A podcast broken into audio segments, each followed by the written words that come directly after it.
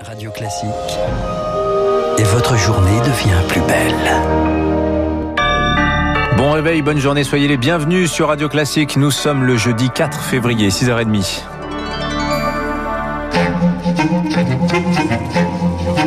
6h30, 7h30, la matinale de Radio Classique avec Dimitri Pavlenko. Et à la une ce matin, une fois n'est pas coutume, hein, de la solidarité européenne. L'Allemagne à la rescousse d'un des pays les plus frappés par l'épidémie de Covid en Europe en ce moment, euh, Marc Bourreau.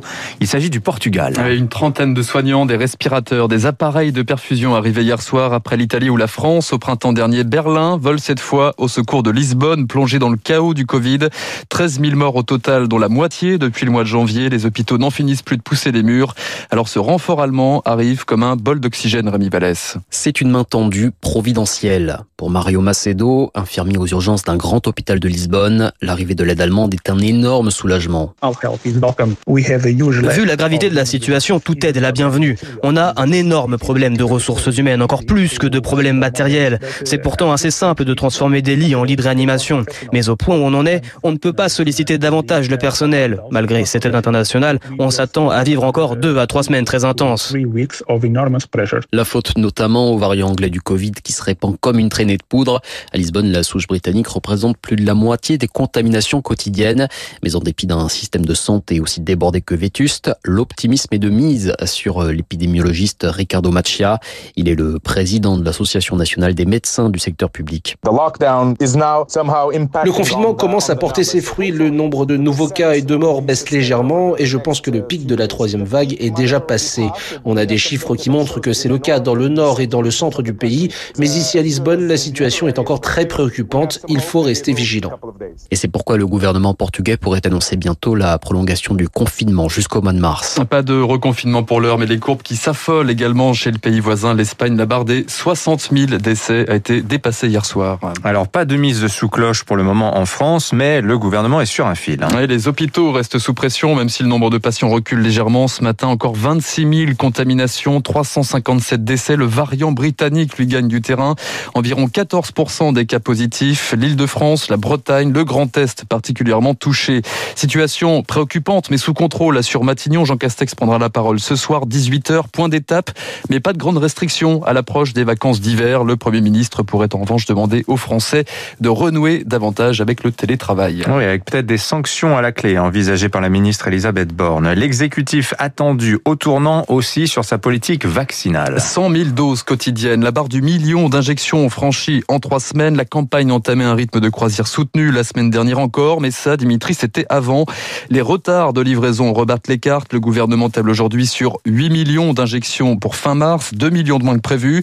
Et c'est tout un circuit de vaccination qui flanche, Camille Schmitt. Retard de livraison chez Pfizer, baisse de 25% des doses livrées par Moderna en février, une livraison tronquée de moitié pour AstraZeneca, autant d'annonces qui tombent à un très mauvais moment, selon Gilles Bonnefond, président de l'Union des syndicats de pharmaciens d'officine. On arrive à la période où il faut réserver des doses pour des patients qui ont déjà reçu la première injection. Donc ça contribue à diminuer encore le nombre de patients qui sont vaccinés. Une situation qui génère des problèmes logistiques pour les mairies, c'est le cas notamment à Villeurbanne dans le Rhône.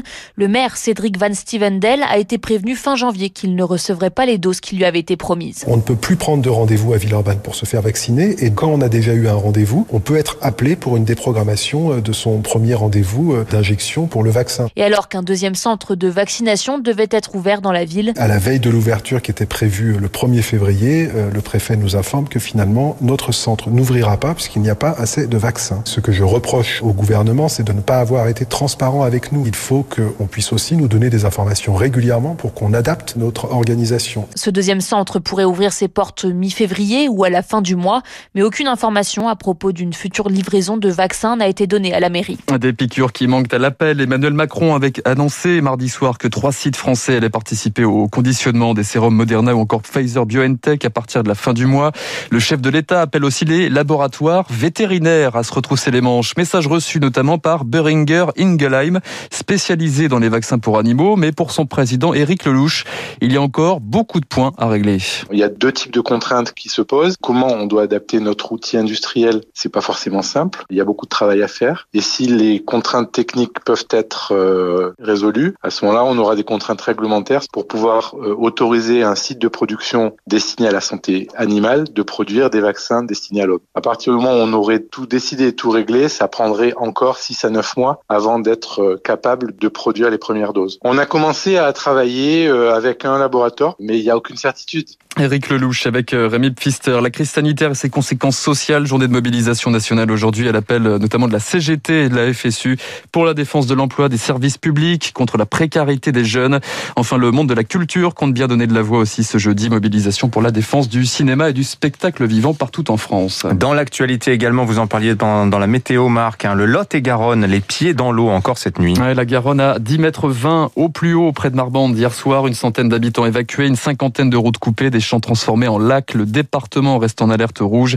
17 euh, autres en, en vigilance orange dans le sud-ouest et le nord-est. Ce matin, la décrue s'amorce, mais très lentement. On y reviendra dans le journal de 7 heures. Des cours qui sortent de leur lit, des thermomètres qui s'affolent l'été. Est-ce la conséquence de l'inaction climatique du gouvernement? Oui, a répondu en partie hier le tribunal administratif de Paris. L'État français reconnu coupable de ne pas respecter ses engagements, ses engagements de baisse des émissions de gaz à effet de serre. Un euro symbolique pour quatre ONG à l'origine de ce que l'on appelle l'affaire du siècle. Euh, le hasard du calendrier, l'État dépose lui un recours contre la montagne d'or en Guyane. Ce projet fustigé par les écolos, la justice avait ordonné au gouvernement de prolonger les concessions minières. Enfin, les sports, le patron de l'Open d'Australie absolument confiant ce matin sur la tenue du tournoi lundi prochain. Un demi-millier de joueurs et de l'équipe organisatrice replacés à l'isolement. Tous cas contact de l'employé d'un hôtel. De premiers tests seront réalisés aujourd'hui. Merci Marc Bourreau. Vous revenez tout à l'heure à 7h30 sur Radio Classique.